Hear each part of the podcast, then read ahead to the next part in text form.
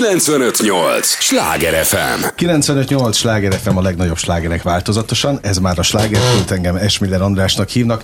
Élményekkel teli estét kívánok mindenkinek, és az élményekhez néhány értékekkel teli percet mi is hozzáteszünk mai nagyon kedves vendégeimmel, és azért mosolygok, azért nevetek, hogyha ezt hallják az éteren keresztül, mert itt nagyon jó a hangulat a stúdióban, többen is lesznek ma természetesen, de mielőtt elárulnám, szeretni fogják őket egyébként, előjáróban ennyit elmondok, hogy kikről van szó, gyorsan a szokásos körök. Tudják, ez az a műsor, amelyben a helyi élettel foglalkozó, de mindannyiunkat érdeklő és érintő témákat boncolgatjuk a helyi életre hatással bíró példaértékű emberekkel. Engedjétek meg, hogy ABC sorrend szerint menjek a bemutatásnál. Kis Gergely, gergőzhetlek? Ez a kérdés. Örülök, hogy itt vagy, köszönöm az idődet, háromszoros olimpiai bajnok vízilabdázó, valami köze van a vízhez, ezt mondta Zákonyi S. Tamás, rendező és producer, akik, hát mint két gyerek, kb. Úgy megürültetek, és elkezdtétek húzni egymást, ahogy egymásat, sőt már előtte is a telefonban, amit sikerült meghallgatom, amíg nem éltek a mikrofonok. Örülök nektek. A Nemzet Aranyai című, hát mit mondjak, szuperprodukció? Hazai szuperprodukció? Azt hittem, hogy a 20 éves ismertségünk miatt hívtál be minket, hogy jubilálunk. Azt is, az nagyon szívesen itt. Ez az a műsor, ahol ilyenekről pont, hogy szabad is. És talán jó is, hogy beszélünk, akár példaértékkel is, mert hogyha ez tényleg megvan a 20 év, akkor az egy jó dolog. Igen. Kitartottatok igen, ennyi időn keresztül, amikor barátságokat csak úgy dobnak el az emberek manapság. Hát volt elég okunk arra, hogy megmaradjon ez. És örülök neki, hogy ez most egy még jobb ok, ami van. Nincs közel vörösbornak el. Semmi. Na jó, oké. Azért mertem szuperprodukció kifejezést használni, mert szintén amíg nem éltek a mikrofonok, akkor bár mondtam, hogy ez már mehetne adásba is egyébként, hogy itt valami marveli előzés is történt? Hát azt óvatosan azért a szarvakkal. Maradjunk annyiba, hogy csináltunk egy filmet, amiről azt gondoljuk, hogy érdekelheti a nézőket. Nyilván az ember kicsit a saját gyerekének tekint egy filmet, és a legjobbat akarja neki. Hát csináltunk egy filmet a magyar férfi vízilabda válogatott azon 12 évéről, ami az a nyerő 3 olimpián, tehát 97 és 2008 között. Ez egy nagyon érdekes időszak, csodálatos emberek, hogy mondjam, sportpályafutásának a csúcsa, a szó mindenféle értelmében. Színesen, izgalmasan, szórakoztatóan. Én annak szántam ezt a nézők számára, hogy ez egy igazi közösségi mozi élmény legyen. Tehát egy olyan filmet csinálni, ami annak is szórakoztató, aki esetleg vízilabdarajongó, netán ott ült az uszodákban, és azoknak is, akiknek ez egy picit távolabbi, és legfeljebb csak a tévéképernyők előtt izgulta végig az izgalmas meccseket, vagy még azt sem. Rengeteg tanulsága van a filmnek, úgyhogy ez egy izgalmas megmérettetés. Azért Marvel filmekkel ne hasonlítsuk magunkat össze. Jó, én elcsíptem egy mondatot. Jó, nem, hát annyi csak, hogy nagyon sok, szerencsére a forgalmazónk óriási munkát végzett, és rengeteg moziban, rengeteg vásznon lesz ott a film indításként, és ez mérhető mondjuk a Marvel filmek nyitásával, legalábbis ami a kapacitást illeti, hogy meg tudjuk-e tölteni a termeket, ezt nem tudom. De megtesztek érte mindent. Az biztos. Na most, ugye nem véletlenül használtam a példaértékű kifejezést, akár a ti kettőtök kapcsolatára is, meg tulajdonképpen erre a misszióra, ami ezt a filmet körülveszi, mert az teljesen igaz, hogy aki nem volt benne, vagy nem járatos a sportban, még annak is egy nagyon komoly, motivációs tréning is lehet akár? Ez a film? Kérdezem Gergőt.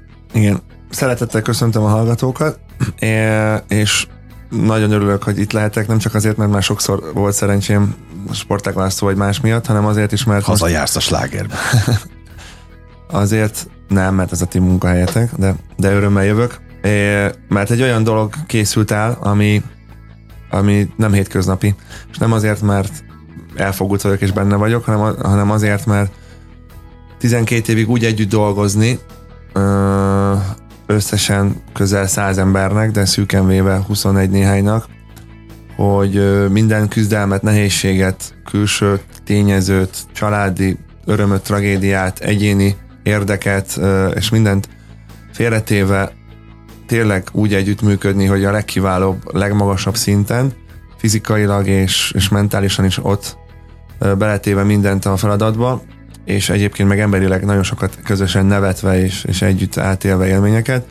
Ezért példaértékű, és ezért nem sportfilm, és nem kategorizálható szerintem, hanem én azt kívánom, és azt szeretném, hogy minden magyar közösség éljen ilyen sikeresen és ilyen együttműködően, és akkor egy fantasztikus céget, osztályt, csapatot láthatunk, és egy országot végső soron.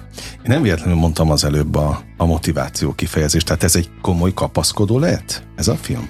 Én azt gondolom, hogy igen. Motivációs jelleggel is? Abszolút, abszolút. Tehát ugye a világ, amiből én jövök, most túl azon, hogy van nagyon minimális vizes érintettségem, az a filmvilága. Ugye a filmek, mint tudjuk, stáb készíti a filmeket. A stáb azért az alsó hangon, mondjuk a játékfilmről beszélünk, egy 100-150, valahogy több száz ember.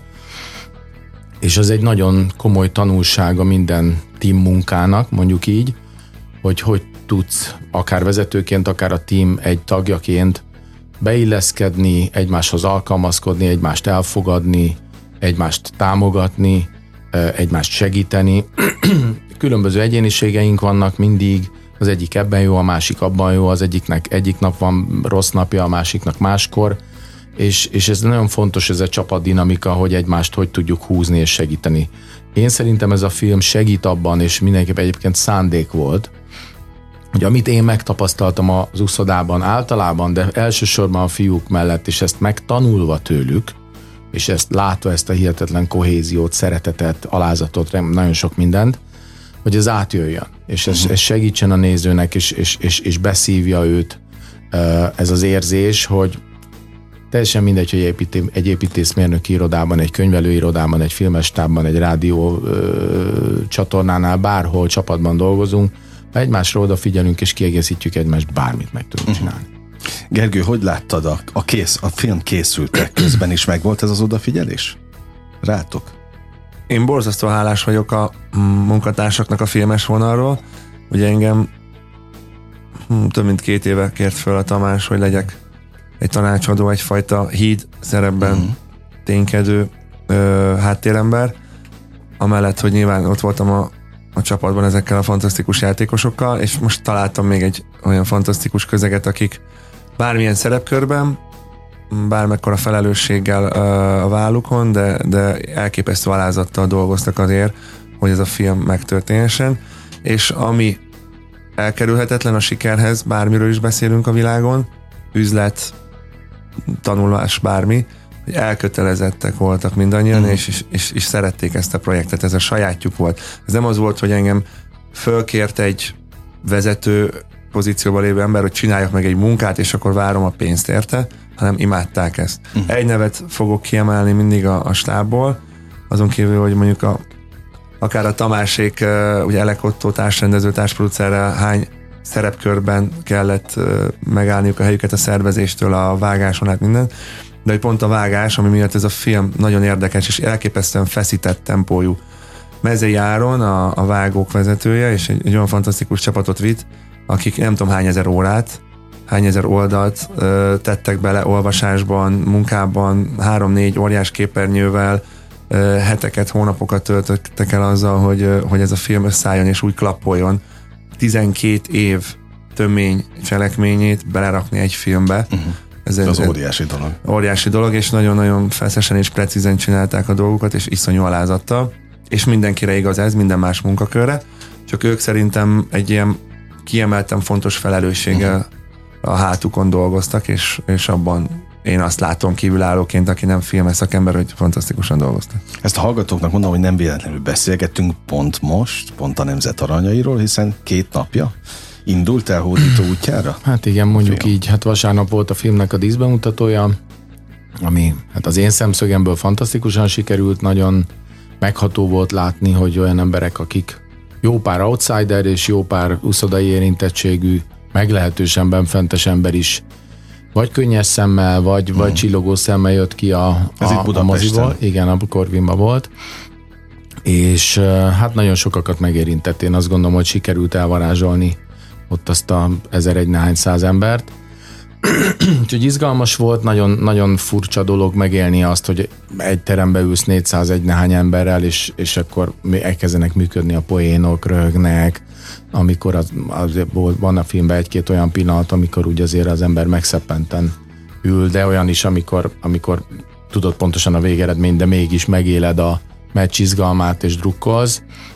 Úgyhogy én azt gondolom, hogy működött a dolog, ez fantasztikus volt.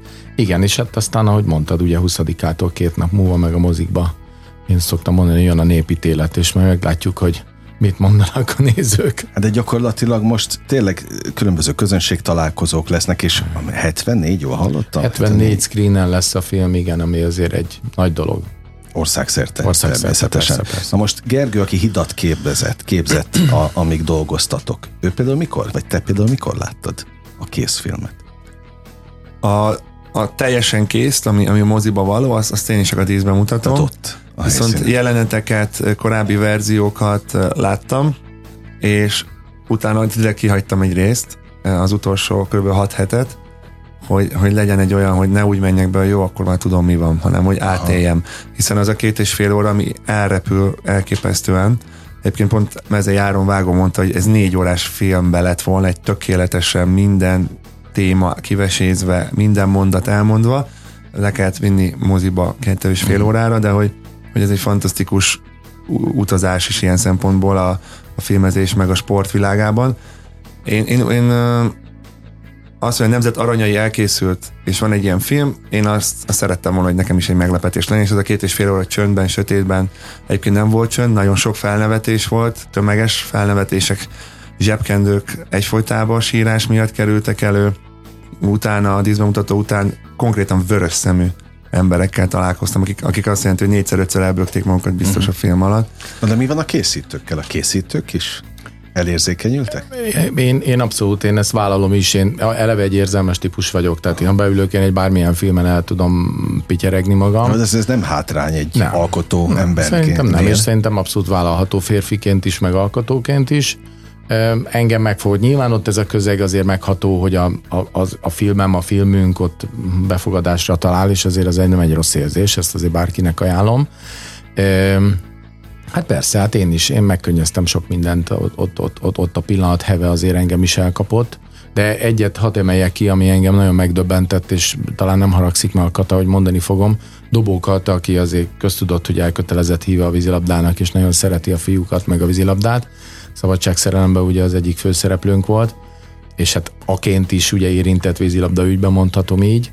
Ő a filmvetítése után hát jó 10-15 perccel kint az előtérben kisírt szemmel jött oda hozzám, és alig tudott megszólalni, ami hát engem nagyon megfogott, tehát én azért ezzel megdöbbentem, mert hogy a film közben az embert ugye ott a zene, meg a hatások úgy behúzza, meg a tömegpszichózis, szóval hogy ennek van egy hatása, de hogy utána is még ilyen állapotban legyen, nagyon-nagyon helyes volt. Ez volt a katarzis? Igen, katarzis, igen. Szép volt. Ha már együtt dolgoztál Geszti Péterrel, akkor most már szóviccekben is jó vagy. Csak befúrta magát ide is. Igen. Én azt szeretném mondani, hogy ez a film, ez elgondolkodtat, izgalmakat, izgulást hoz elő az emberekből, szurkolást, nevetést, visszaemlékezést, fájdalmakat, tragédiákat, és csomó mindent együtt, amitől tényleg össze egy olyan 2,5 órás érzelmi utazássá, hogy nem arra gondolsz, hogy ez egy múltbeli esemény, nem arra gondolsz, hogy de jó, hogy magyar vagyok, meg de jó, hogy vannak ilyen közösségek, de jó, hogy egy ilyet meg lehetett nézni. És én azért akár céges szinten, iskolai szinten is azt gondolom, hogy ennek helye van.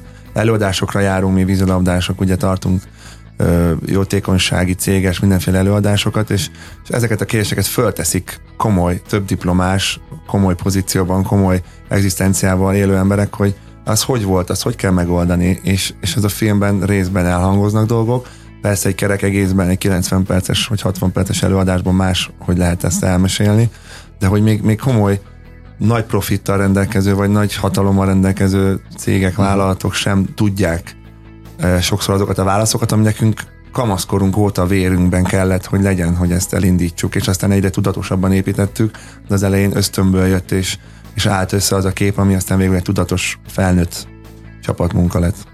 Nagyon fontos témákat dobtatok föl, mindketten le is fogom mindegyiket csapni. 95.8 Sláger FM, a legnagyobb slágerek változatosan, ez továbbra is a Sláger Kult, amit hallgatnak.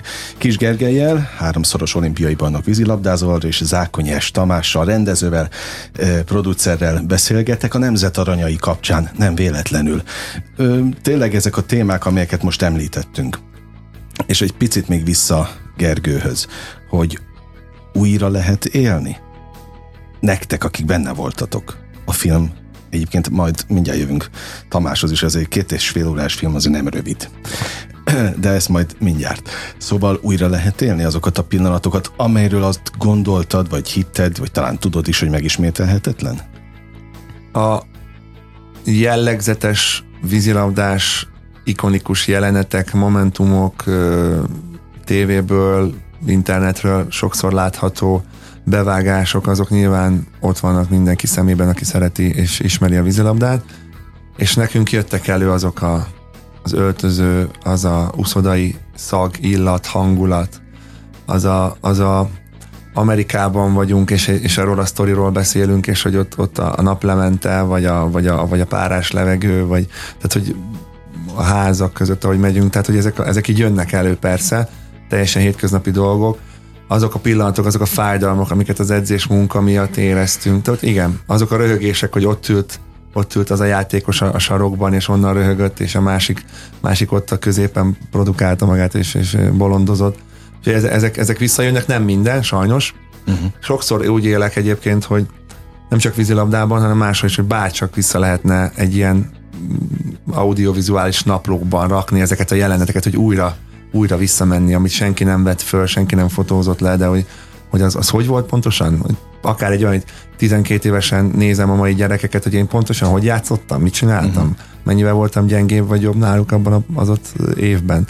Úgyhogy ezeket nem lehet visszahozni, emlékekből lehet persze, meg hát abból, hogy Tamás azért 2000 óta forgatott velünk egy jó pár óraanyagot, onnan lehetett bizonyos edzésképeket, és az is segített nekem egyébként a filmben, hogy az ő felvételéből, hogy ott esik az eső a Margit-szigeten, harmadik órában éppen szétrohad minden izmunk a fáradtságtól, és akkor ott beérek, és akkor ott a fejem, hogy nem látszik kívülről, hogy én belülről mennyire meg voltam halva, és aztán tovább kell menni, mert még van fél óra az edzésben, ami csak 3 órája edzünk. Szóval ezek így jönnek vissza. Ehhez én szívesen hozzáfűzök, ha nem bánod egy gondolatot, hogy ez egy nagyon fontos dolog volt nekünk, hogy ugye kényszerűségből ezt a filmet felidézőként csináltuk meg tulajdonképpen, vagy fejeztük be, tudjuk miért.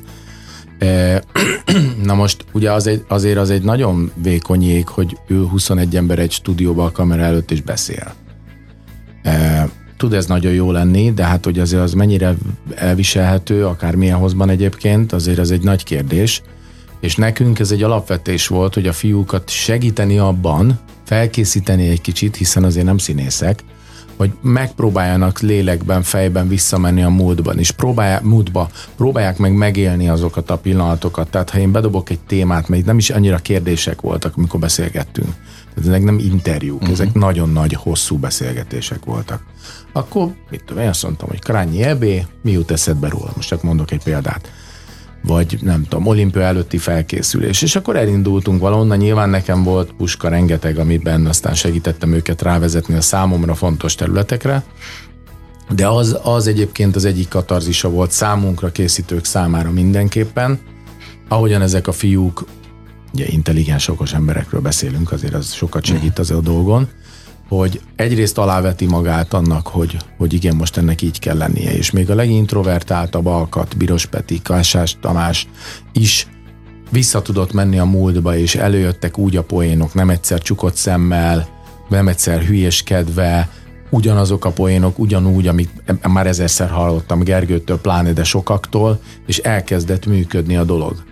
És egész mondatokban gyönyörűen megfogalmazva hoztak elő olyan érzéseket is, ami szerintem oda való volt, és aztán ezt megnéztük, hogy miből mit lehet használni, rengeteg van egyébként, tehát még 3 filmet tudnánk belőle csinálni. Arról nem beszéltél még, és szerintem fontos kiemelni, hogy ez egy tényleg egy összvér, egy hibrid témájú film, vagy kategóriájú film, azzal, hogy fölveti jelenetekkel, ugye statisztákkal, olyan látványvilággal, olyan technikai megoldásokkal, ez a beszélgetések adják nyilván a vonalát, de hogy ez egy ilyen teljesen látványos valami, és nem játékfilm, igen, nem is az a ülök és mesélek. Ez egy új műfaj? Hát bizonyos értelemben igen, mert nem a klasszikus nem akarom ezzel a műfajt, vagy a műfajjal foglalkozókat bántani. Nem. Ez annál sokkal színesebb. Mi szándékosan, tehát az volt a szándék első pillanattól kezdve, hogy mi egy filmben gondolkodunk, egy történetet el akarunk mesélni, hasonlóan egy fikcióhoz, ami adott, tudjuk, hogy mikor mi történt, ez kvázi a forgatókönyv alapelemei, vagy a timeline, az idősík alapelemei, és vannak karaktereink, akik nekünk a főszereplők, akiket be kell mutatni, akiket el kell helyezni a közegben, ami a nemzetközi sportvilága, a magyar sportvilága, az a csapat, az az időszak, és hogy ők értsük ezt a dinamizmust, ami van közöttük. És hát egyébként meg a filmkészítés lehetőség szerint összes eszközét használva, képben, hangban, látványban, zenében, mindenben rásegíteni, és jó értelemben manipulálni a nézőt, hogy beszívja a film. Na, beszív a film? Nézőként kérdezem. Az előző gondolatnál jutott eszembe, hogy azt is kiemeljem, hogy a Nemzet Aranyainál, hogy 2,5 óra film, ez alapvetően mondhatni, hogy hosszú. De én olyan visszajelzést kaptam konkrétan, hogy hát ez egy elég masszív 1 óra volt. Azt mondta, hogy aha. És akkor volt a leghosszabb érzés, amit hallottam, hogy fú, hát ez azért 2 órába berakni mindent, és közben ugye 2 óra 29 perc. Tehát nem érzik akkor a magát. Nem, mert annyira belekerülsz, hiszen aki mondjuk 20 évnél idősebb, az annak vannak személyes élményei a csapatról. És aki mondjuk most 60-80 közötti, akkor volt életerős középkorú ember, és nem mindenre tisztán emlékszik. Aki fiatalabb, az velünk volt fiatalabb, ugye mondjuk a 35-50 közötti korosztály körülbelül. Tehát mindenkinek megvan a maga miértje, a maga miértje, hogy miért nézze meg a Nemzet Aranyait, vagy miért érdekel. A kicsiknek pedig ugye a vízilabdában, vagy az élsportban nem kell mondani, hogy nagyon kevés 3-szoros olimpiai bajnok magyar csapat van a sporttörténelemben, mert hogy ugye zsinórban 0, egyébként vízilabdában van még egy, természetesen az 50-es, 60-as évek aranycsapata, akik 3-szor nyertek, de hogy zsinórban 0 magyar csapat van, és nem csak az, hogy nyertünk, mert nem használtunk semmilyen módszert, amit megtiltott, nem csináltunk semmilyen dolgot, hanem csak mi beletettük a tehetségünket, a szorgalmunkat, és együtt tudtunk működni. És hogy ez egy olyan példa lehet a ma csapatának, az lehet egy U10-es kézilabda, kosárlabda, röplabda, foci, bármi, hogy egyéni sportolónak, hogy hányszor kell legyőzni magamat, és hányszor kell tovább lépni. Amiatt ez 4-5 generációs szóló film. A kérdésedre visszautalva csak kérdezted, hogy behúz-e.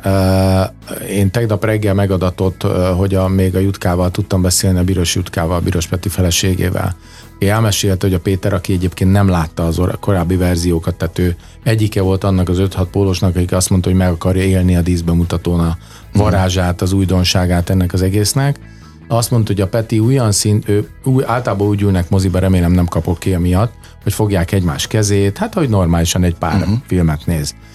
És azt mondta a Jutka, hogy próbált így néha hozzáérni a Petihez így a vállához, vagy megsimogatni, de azt mondta, mint egy ilyen kővédermet emberke ült, és düllett szemmel nézte. Tehát ugye a Pétert, aki hát ugye ezen végigment, is beszívta ennyire a film, úgyhogy én azt gondolom, Gergő szerény volt, nem mondta, de én szerintem őket is beszívta. Tehát én azért kicsit figyelgettem jobbra-balra, hihetetlen nagy röhögések, volt, aki testbeszéddel mozgott a meccsek közben, látszott, hogy majd, hogy nem gesztikulál, szóval azért hatása alá kerülnek nagyon ők is.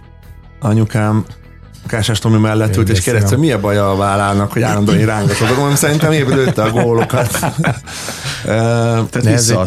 De ez egy természetes dolog. Most gondolj bele, hogy nekik szó szerint a zsigereikben van ez az egész, minden. Tehát most gondolj bele, hogyha ő ott kapott egy ütést, vagy éppen nem kapott levegőt, vagy éppen belőtte azt a bizonyos gólt, hogy ő akkor ott mind ment keresztül.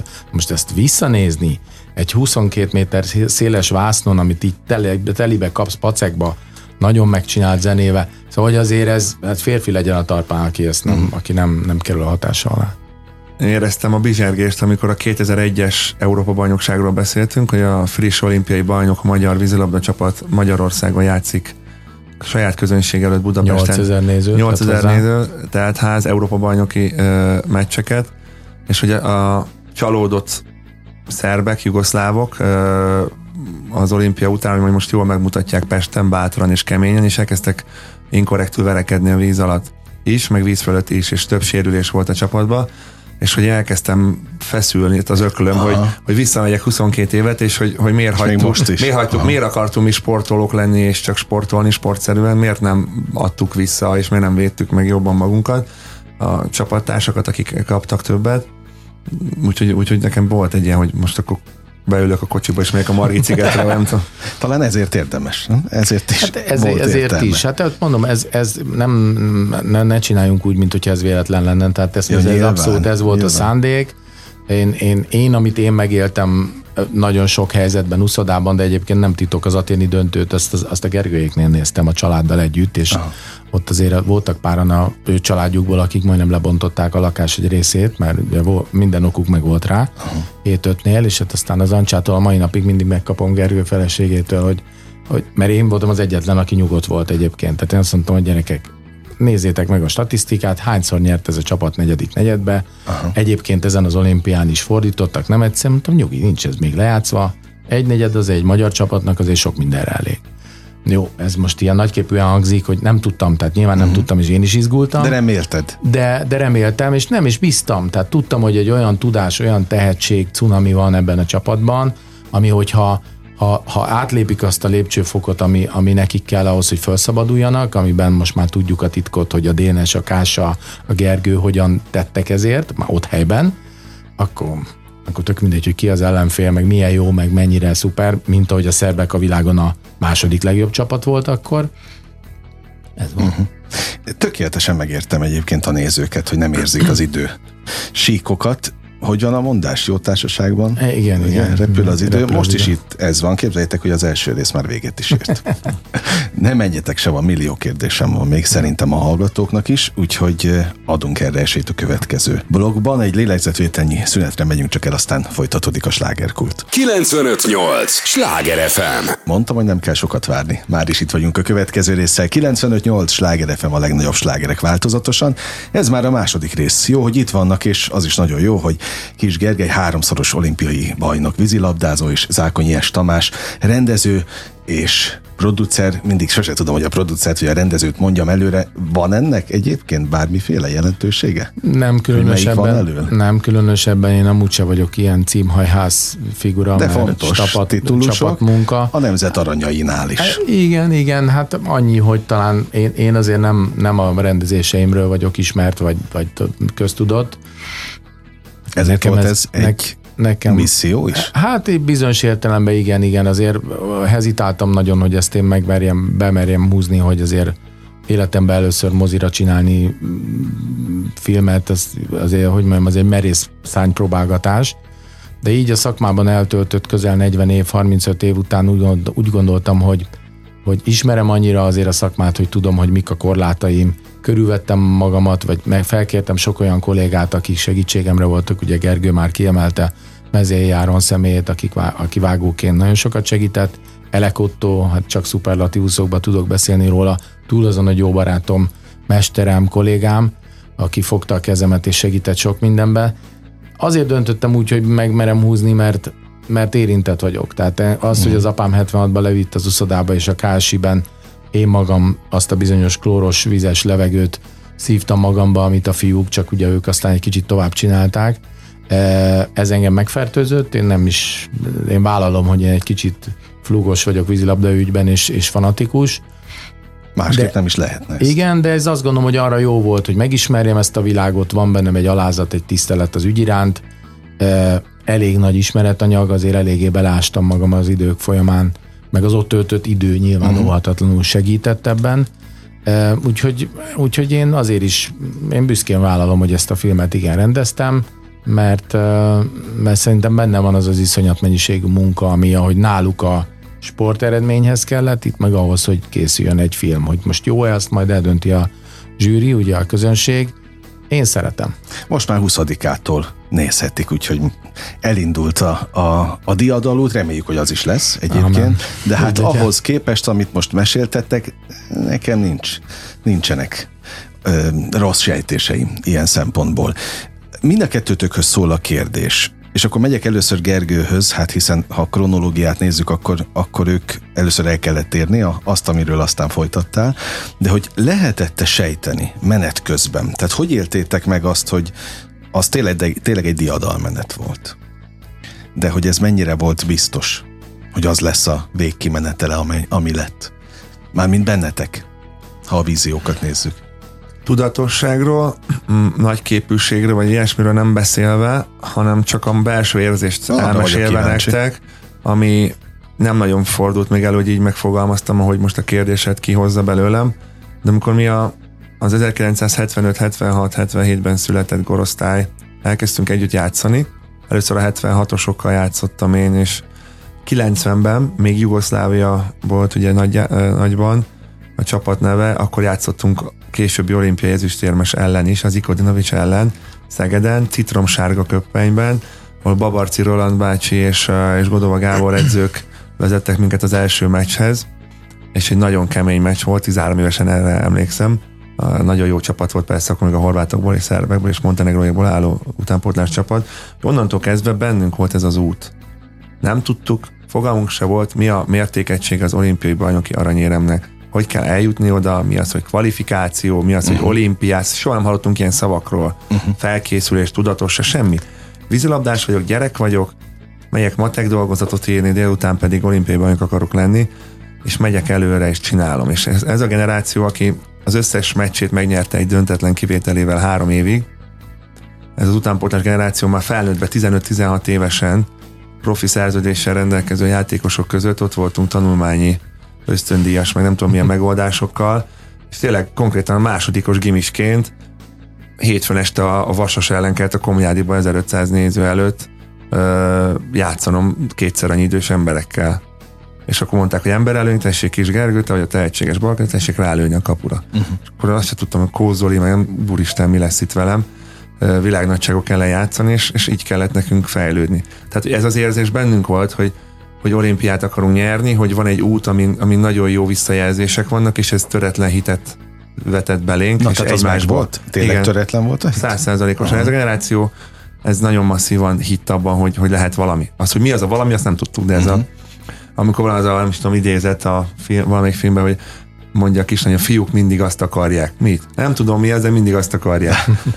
Hogy igen, hogy mi is azt akartuk fiúként, hogy a legjobb nő a világon az olimpiai aranyérem, és hogy az kerüljön el hozzánk. Aha. Na, meg lett. Kívülről nézve egyébként én ez annyiban csatlakoznék, hogy aki az uszodába járt, és az uszoda közegében mozgott, az annyit tudott, annyit látott, hogy ugye volt egy 76-os nagy csapatunk, ugye a Faragó, Horkai, Gerendás, Szívós, Csapó, sem most hosszan tudnám mondani a neveket, generáció, akik abban az időszakban végigverték a világot, és voltak az akkori nagy csapat. De hát volt azért egy kis szünet, legalábbis az első helyeket illetően, azért egy jó darabig nem sikerült elérni győzelem. Időről időre mindig volt valami, de úgy az igazán az, hogy egy időszakot lefedjenek, vagy mindent megnyernek, olyan nem, főleg nem olimpiát. És azért a 90-es években ott az uszodában, még ha én nem is jártam utánpótlás meccsre, mert azzal azért csúsztatnék, azért azt ott lehetett hallani, hogy itt azért van egy-két fiatal tehetség, nagyon, nagyon vagányak, nagyon merészek, nagyon oda teszik magukat. Alkatilag nagyon alkalmasak voltak, ugye a tehetség az egy dolog, de ha nem dolgozol, akkor ez a filmből majd kiderül, emlékezz erre, és majd beszéljünk, hogy beugrott-e. Okay. Szóval, hogy az úgy látszott, hogy valami van. Mert azért az, hogy valaki már, nem tudom, 50. meccsnél tart, és még mindig csak egy döntetlen volt, és 49-et megnyertek, és aztán ez 66-ig ment föl ez a szám, és valóban 3 éven át, ez azért úgy ennek híre ment. És ahhoz se kell azért atomfizikusnak, vagy nem tudom, vízilabda szakértőnek lenni, hogy lásd azt, hogy a 20-30 éves vízilabdázók közé Fodor Raimund 17 évesen kerettag volt. Kis Gergő szintén 18 évesen, ugye? Az első edzésemen 16 évesen voltam a válogatottban, és aztán 19 évesen volt az EB arany. Vagy a Kásás Tomi, szóval, hogy a Kásás Tamás nem tudom hány éves volt, amikor Atlantába kikerült. Tehát, hogy azért ezt azért lehetett látni. Nyilván, de hogy mennyire mehet biztosra az ember menet közben? Nem gondolom. Mert hogy jönnek a sikerek, és csak az van, de mennyire bízhattátok el magatokat? Most fordulok megint Gergő felé. Egy élsportoló azt érzi, hogy az élmezőnyhöz tartozik már fiatalon is. Azért sok olyan tehetségre tudunk a, nem tudom, 16-17 éves Pelé óta, és ma is vannak példák más sportágakban is, amikor csoda gyereknek kiáltunk ki valakit, vagy nagyon jó csapatnak. Nálunk is több egyéni vagy csapasportolóról tudunk, aki 16-18 éves korak között már ott volt. Volt egy fiatal lány, nem tudom, ismered-e, valamilyen Kriszta. Egerszegi Kriszti. Valaki csinált róla egy közepes filmet, nem tudom ki voltam, emlékszel rá.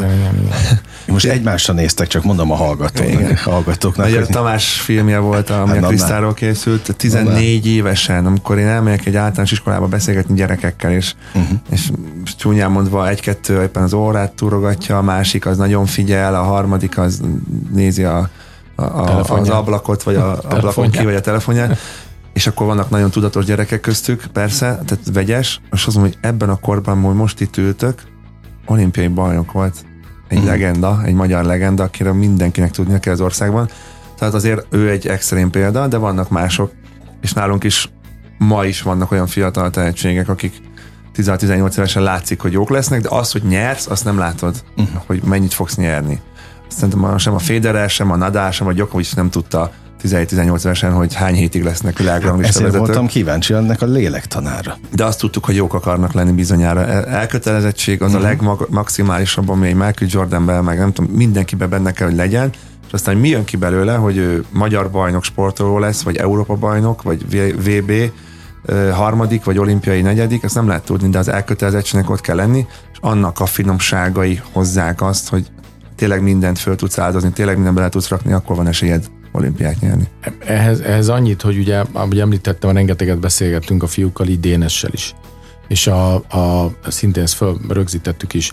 A Dénes azt mondta egyszer egyike az okos mondásainak, hogy amivel számolhatsz, és amire appellálhatsz, az elvégzett munka. Tehát ha beleteszed a munkát, ott van a kilométerre az úszásban, ott van az irdatlan mennyiségű taktikai és technikai elem, a millió passzolása, a gyakorlás, az előny, a hátrányhelyzetek, most nem akarok itt szakmázni, mert nem vagyok vízilabdázó, erőfejlesztés, ugye ezért ez egy nagyon küzdelmes sport a vízben, és akkor ezen kívül azért is sokat teszel, hogy ez a csapat kohézió.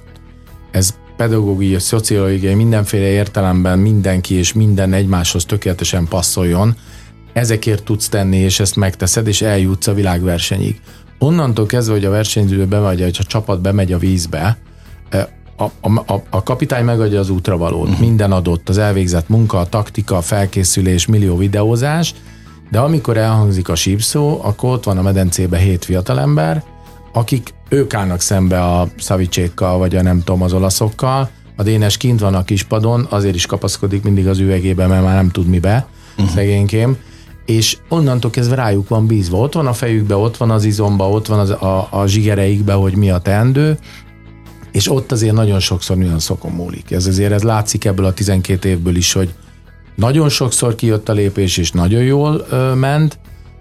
Mondom még egyszer, az elvégzett munka, tehát ennek előzménye vagy miért, tehát ez nem szerencse, szó nincs róla. A Dumi azt mondja a filmben egy nagyon fontos ponton, hogy a tehetség nélkül nem lehet nyerni, szerinte.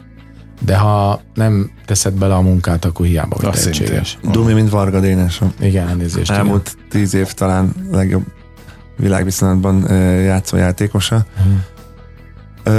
Igen, ugye a jegyző tud időt kérni, a jegyző tud cserélni, vagy nem cserélni szándékos okok miatt. Bekiabálni esetleg, hogyha éppen hallod a 10-valahány ezer nézőtől, ami egy fedett úszodával esetleg maximálisan lehet. De tény, hogy abban a pillanatban azt a döntést meghozni, hogy passzolok, vagy lövök, beadom centerbe, vagy kiadom szélre, nagyon lefaltolom az ellenfelet, nagyon rámegyek, vagy hagyom. Hogy helyezkedsz. Igen, kicsit balra állok, hogy le tudjam szerelni, és kockáztatok, nem? Tehát azt nekem kell eldönteni, és ebben kell bízni maximálisan egymásnak, játékosnak és edzőnek. És ugye vannak vezetői attitűdök, ez lehet üzleti, bármilyen vezető sportban is, aki ugye demokratikus, aki autokrata, aki jobban rányomja a saját személyiségét a csapatra, aki agyon taktikázza, agyon magyarázza, hogy mit kell csinálni, van, aki jobban elengedi. De Dénes arról is híres volt, hogy rövidek voltak a megbeszélések, nem kellett megtanítani vízilabdázni. Tehát válogatott szinten nem azt kell elmondani, hogy tartsd a kis ujjadat, meg a nagy ujjadat, meg hogy a vízilabdát 4/4-ből, vagy 4/4-re játsszák, hanem neki egy plusz, kicsi plusz kell adni, hogy a meglévő erős maghoz egy pici lökést, főleg az ellenfélből kicsit fölkészülni, de főleg az, hogy na, gyerünk srácok. Rendkívül. Ugye nekem az a misszióm, mindenkinek megvan a saját maga kis missziója, hogy mi olyan útravalókat adjunk mindig ebben a műsorban, amin utána, holnap után gondolkodhat még a hallgató, és talán be is építheti a mindennapjaiba. Ez a cél. Szerintem sok ilyet hallunk most tőletek. 95.8 Sláger FM a legnagyobb slágerek változatosan, ez továbbra is a Sláger Kult, amit hallgatnak. Örülök, hogy itt vannak, annak is örülök, hogy Kis Gergely itt maradt velünk, háromszoros olimpiai bajnok vízilabdázó Zákonyi S. Tamással együtt, a Nemzet Aranyai rendezőjével, producerével. És most Tamás felé fordulnék, egyébként nem véletlenül beszélgettünk, hiszen elindul diadalútjára a film, nézzék meg, aki még nem látta, velem együtt, természetesen. Szerettem volna úgy jönni erre a beszélgetésre, hogy már én is átértem a katarzist, amiről beszéltetek, de ez fordítva fog megtörténni, úgyhogy majd a hallgatókkal szépen kibeszélünk és vissza. Mindenféleképpen reflektálni fogok, ígérem. No, de Tamás, mennyire tudtál biztosra menni? Mert ugye volt egy nagyon komoly mondatod az előző blogban, hogy azért nem véletlenek a hatások, de hogy tényleg biztosra tud menni, és akkor most ugyanazt kérdezem, amit Gergőtől az előbb, hogy menet közben mi volt benned az, ami végül filmvászonra került? Hát ennek két fázisa volt. A 2000 és 2003 közötti időszakban, amikor elkezdtük, akkor nem volt ilyen. Akkor ott akartam lenni, minél több mindent látni akartam, rögzíteni akartam, megélni hogy akartam. Meglegyen? Igen, és hogy ugye akkor azért azt nyilvánvaló tudni kell, hogy az egerszegi filmnek azért nagyon sok tanulsága volt számunkra, és azért abban is volt egy akkori tudatosság, hogy mit és hogyan akarunk fölvenni, ami majd később jól jöhet. De akkor még abban nem gondolkoztam, hogy majd ebből milyen film lesz, hanem ott voltam, csináltam, ha zavartam, ha nem zavartam, azért igyekeztünk. A második fázis, amikor 2020 végén, 21 elején ugye a Gergővel elsőként elkezdtünk erről beszélgetni, hogy ezt be kéne fejezni, és csináljuk meg, akkor már azért egy másik kép rajzolódott ki. Ugye addigra már adott volt, hogy ez egy háromszoros olimpiai bajnok csapat, hogy végigverték a világot, most ezt nem sorolom el ismét, Mindannyian tudjuk. És akkor azért már elkezdett egy tudatosság kialakulni bennem, hogy milyen filmet szeretnék. Ha pár gondolatot kell kiemelni, akkor a közösségi mozi élményt már mondtam. Uh-huh. A szórakoztató mi volt, tehát mindenképpen kiemelném, hogy én azt akartam, hogy ez egy jókedvű, vidám, nevetős film legyen, amiben jól él, ami nem egy, hogy mondjam, egy lehangoló dokumentumfilm. Uh-huh. Még akkor is, hogyha vannak benne mélypontok, vagy a uram bocsáj, tragédia. Illetve, ami megint csak nagyon fontos volt, ez már inkább ilyen filmnyelvi, vagy ilyen szakmai dolog, hogy én nem szeretek szerepelni, ez nem az én dolgom, inkább a kamera másik oldalán lenni, hogy ebben a filmben nem hangzik el kérdés. Tehát ez nem egy ilyen interjúszerű film, világos. Hanem az első pillanatok ez a szándék volt, hogy ők azon az intelligens, humoros, kedves, szerethető módon, amilyenek ők maguk, meséljék el a saját történetüket.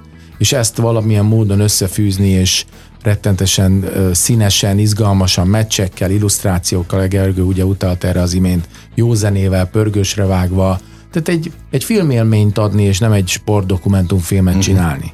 Tehát én nem is nagyon szeretem ezt használni, hogy dokumentumfilm, ez nem igazán olyan. Tehát hangulatilag, amit te megszoktál, ne azt várd, mert akkor csalódni fogsz. Úgyhogy ez volt egyértelműen a szándék. Nekem kedvet csináltatok hozzá. Akkor jó. Gergő?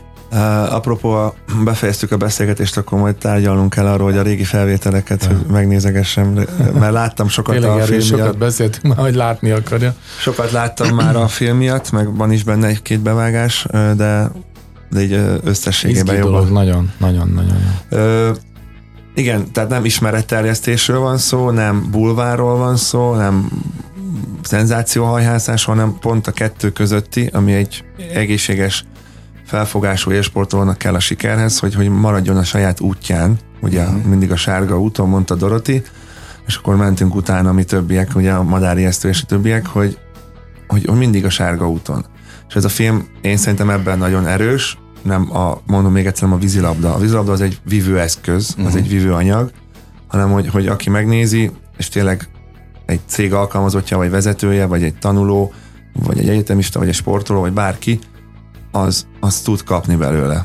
Amellett, hogy mondom, sír és nevet, megdöbben, szurkol, sír és nevet, így egyfolytában két és forrán keresztül, amellett olyan gondolatok lesznek, és olyan mondatok, amit érdemes fölírni esetleg egy posztitra az íróasztalra, vagy esetleg fiatalok szeretnek a falra kirakni dolgokat. Azt mondom, hogy vannak ilyen mondatok. Hát akkor mondjuk ki a lényeget, nem motivációs tréningre menjenek, hanem nézzék meg a filmet. Is. Na, oké. Jobban járnak, és sokkal olcsóbb. Jó. A bizalomról egy picit. Ugye azt mondtátok, hogy 20 év, ami összeköt benneteket. De ha jól sejtem, akkor ez egy félig munkakapcsolat volt az elején. Hát az elején mindenképpen, igen.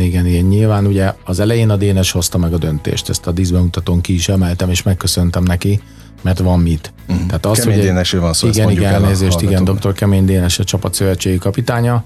Ez egész pontosan úgy zajlott, hogy 2000-ben, amikor a fiúk voltak olyan kedvesek, és rommá verték az orosz kollégákat, akkor én aznap este fölhívtam a Jenőt, Knézi Jenő barátomat Sydneyben, akivel nagyon jó kapcsolatban voltam, és mondtam neki, hogy Jenő, én ott leszek kamerával a Bokcsarnokban, amikor megjönnek, ez biztos. Tedd meg, hogy beszélj a Dénessel, hogy számítson rá, hogy én szeretnék ezzel foglalkozni, és ő összehozta ezt a találkozót, segített elindítani ezt az utat, és ezt a Dénes elfogadta és beleegyezett. Ez volt az első. Tehát ott a játékosok azt, hogy mi ott vagyunk, azt a Dénestől kapták, de cáfolj meg, ha nem így volt. Készen, az nem az ő döntésük volt. Az már viszont egy következő layer, hogy az ember megtanul viselkedni. Eleve illik, ugye otthonról ki mit hoz magával, de az úszodában. Ott nem mi vagyunk a főszereplők, ott nekünk alkalmazkodni kell. Ha útba vagyunk, akkor félreállunk. Nem hangoskodunk, nem szólunk bele, az érezni kell, amikor nem kívánatos a kamera, mert feszkó van, mert mindig van feszka, az benne van a pakliba, hiszen ez egy óriási munka, amit csinálnak. Egyébként meg lehet ezt úgy is csinálni, hogy követed az eseményeket, rajta vagy, de nem zavarod az illetőket. A másik, a bizalom, nekem ez egy kulcsmomentum. Ha az ember megtud bármit, mert jelen vagy, akkor nyilván megtudod. Akkor az nem tartozik senkire. Nem fecseg. Nem. Uh-huh. Családomra se, a bizonyos kollégákra se, a barátaimra se. Majd, hogy aztán mi kerül be a filmbe, az egy más kérdés. Ez megint egy bizalmi kérdés. Azt kell, hogy mondjam, hogy ebben a filmben egyetlen egy olyan dolog nem fordult elő, amire bárki azt mondta, hogy na ezt ne. Uh-huh. Olyan volt, hogy ezzel vigyázzunk, azzal vigyázzunk, ugye odafigyelünk arra, hogy ilyenek voltak, de azt, hogy valamit ne csináljunk, vagy ne használjunk, ez fel nem merült. Úgyhogy ez is azt gondolom, hogy a bizalmat mutatja, és anélkül ezt nem lehet csinálni. Gergő, hozzád fordulok, még mindig a bizalom, tehát azt sejtetted, hogy ebből tényleg egy jó film lesz? Mert oké, hogy mondd, amit mond, meg vannak mögötte olyan eredmények, meg filmek, amik azt sejtetik, hogy azért mégiscsak jó lesz, de meg volt végig benned a bizalom szakmailag? Az, hogy igen, a válasz, az nyilván most itt 20 év után nem mondhatok mást, hogy ismerjük egymást. Jó, akkor úgy kérdezem, hogy voltak benned kételyek, hogy tényleg filmvászonra lehet ezt tenni, szórakoztató formában? Nem, az, hogy a Nemzet Aranyai című filmmel mi lesz, nem kételyek, hanem kérdések voltak. Uh-huh. Először is, hogy ez lesz-e színész? Tehát, hogy mennyire lesz ez úgy átalakítva, vagy mennyire lesz ez merev, klasszikus értelme, mennyire lesz ez vegyes, és akkor ugye a vegyes a válasz, hogy egy vegyes formátumú érdekes film lett belőle. Mennyire lesz ez komoly, nagy dolog, és akkor jött a válasz, amikor elkezdtük a Tamás munkáját segítve, hogy akkor a pályázat hogy legyen, mint legyen, és akkor így pörögtek a nullák, meg előtte a számok, hogy ez mi kell, hogy ez összeálljon. És akkor Tamás kimondta, hogy milyen pályázatot szeretne a filmintézet, az kiderült, hogy nem a telefonnal fölveszük a szünetben, hogy a osztálytársak mit hülyéskednek kategória, hanem egy nagyon picivel komolyan. És úgy így egy ilyen vízilabdás film el tud készülni, ilyen nagyszabású, ami nem játékfilm, nem klasszikus kérdezfelelek film, hanem mondom egy ilyen vegyes film, azt mondtam, hogy úristen, ez nagyon izgalmas ez a játék, hogy ebből mi lehet, és milyen hosszú lehet. 90, 100, 110, 120 hány perces, hiszen a nyersanyag óriási, amit lejátszottunk meccseket, az ugye én 400-szoros válogatott vagyok, abból 380 körülbelül ez a csapat, ez a generáció, és akkor a fölvett interjúk, hány óra interjút vettetek föl? 107-108 órányi volt csak az egyéni interjúk, és akkor plusz a kettősök. De ebben benne vannak a csapattagok, 21 ugye játékos, Tibi szegénynek ugye a régi felvételek, és ugye Panni a felesége beszélgetése. A Tibi nincs benne, ebben nincs benne Tibi, ez csak a műteremben, amit veletek csináltunk. Igen. Vannak külföldi bajnokok, játékosok, akik eljöttek, nem kevesen vannak benne a filmben, akkor a mi edzőink, a stáb, régi bajnokok, tehát ez nagyon sok anyagból, hogy csinálsz egy filmet, amiben minden benne legyen, ami fontos elmondani, minden olyan mondat, nyilván még egyszer ennyit lehetett volna, de igen, ez egy nagyon izgalmas játék, és hogy én ezt így kívülről láthatom, hogy nem vagyok filmes szakember, csak dolgoztam már korábban ilyen sport dokumentumfilmeken. De az nem ez volt, nem ez a műfaj. Nem, az más. Más kategória, más kávéház. Képzeljétek, lejárt az időnk. De hát annyira tibiztetek, pannisztatok, ott sem mondtuk ide, Benedek Tiborról van szó, természetesen, és Epres Panni. Csak hogy a hallgatók is képben legyenek, netán akik most kerülnek be, vagy most kezdték el volna hallgatni, vagy visszahallgatnak a podcastról bennünket, ha ez így van. De hogy ugye nagy nevetések, nagy sírások, nyilvánvalóan amikor a tragédiát említetted, akkor rágondoltál. Igen, de hozzáteszem, hogy nem akarom én ezt nagyon reflektorfénybe tenni. A legvégén hoztam elő a témát. Világos, és köszönöm is. Két oka van ennek, vagy több oka van ennek. Az elején abban maradtunk a fiúkkal, és a Pannival is, hogy ez nem egy Benedek Tibor emlékfilm. Uh-huh. Nem is volt ez a szándék, attól függetlenül, hogy milyen meghajolok, sőt, a kalapomat emelem meg bármit, amit tudok a Tibi emléke előtt, és a Tibi, tehát hogy egyáltalán ezt az embert én valaha a barátomnak mondhattam, vagy mondhatom, ez nekem egy életre szóló ajándék. Ráadásul együtt dolgoztam velem, hogy a Szabadságszerelemben volt a vízilabda szakértő, szóval egy csoda tényleg, tehát annyit tanultam tőle, hogy ezt nem tudná, annyi adásidő nincs. Ez egyik. A másik, hogy a Tibinek nagyon fontos szerepe volt ebben a csapatban, ez a filmből egyértelműen kiderül, megkerülhetetlen alapvető kősziklája ennek az egésznek, egy idő után csapatkapitány, mentális, szellemi vezető, nem mellesleg a világ egyik legjobb balkezese, Gergő és a Madi mellett, szóval, hogy millió mindent tudnék mondani.